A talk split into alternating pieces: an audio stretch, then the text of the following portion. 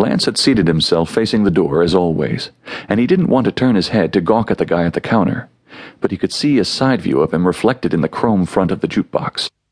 His long legs were bent at the knee, and he tapped the heel of his converses on the linoleum floor nervously. Tap, tap. In the reflection, the kid turned his head toward Lance. His heels went a little faster.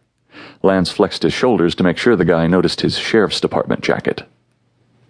Daisy brought the guy his salad loaded grilled cheese and a big glass of milk. I didn't order. Do you like milk? We had a gallon about to go bad, so there's no charge if you want it. Oh, thank you, the boy mumbled. Anything else I can get you, hon? Um, do you know where the closest place to get gardening supplies, plant stakes, potting soil, stuff like that? Lance was out of the booth before the guy had finished speaking. He could feel the hair on the back of his neck and arms stand up with a kick of adrenaline that shot through him.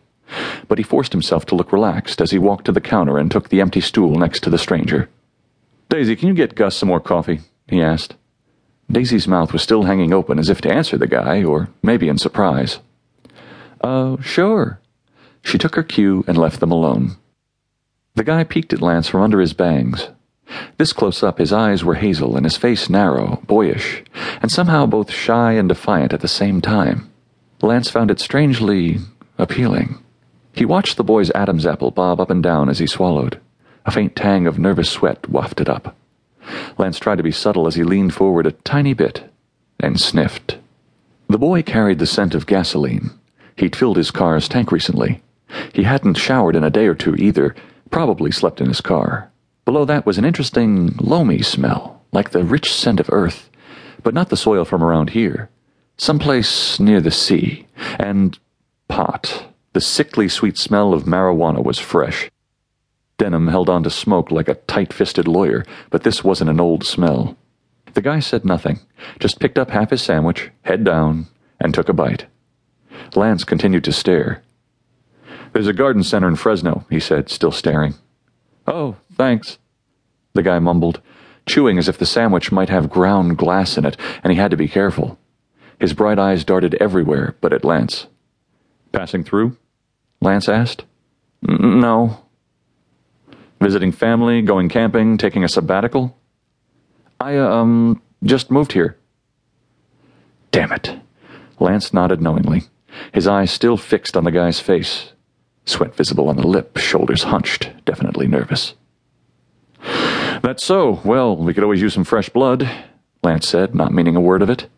Not that he really minded people moving into the area, as long as they weren't troublemakers, or likely to dig into the town's secrets.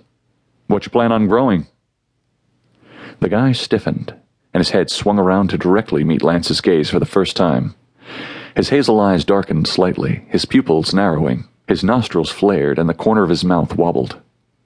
That's fear. Lance's hackles raised a little more. He tensed, ready for a fight, or to catch this guy if he tried to bolt. But what happened was the last thing Lance expected. The guy looked down at Lance's uniform and suddenly barked out a laugh. Oh, right! Cop! I get it. Oh, sorry, I thought. but you. Here. The guy leaned forward and exhaled a long and heavy breath right into Lance's face. What the fuck? Lance blinked rapidly in surprise. See? I'm not drunk or anything, or stoned. Do I look it? I drove through the night, so I'm kind of rumpled, and probably I stink. I saw you sniffing me, but I'm not. The guy seemed to catch up with Lance's shocked expression. He turned an amazing shade of red. Oh shit. Oh god. I just breathed right into your face, didn't I? People don't do that, do they? I mean, it's not like your nose is a breathalyzer or anything.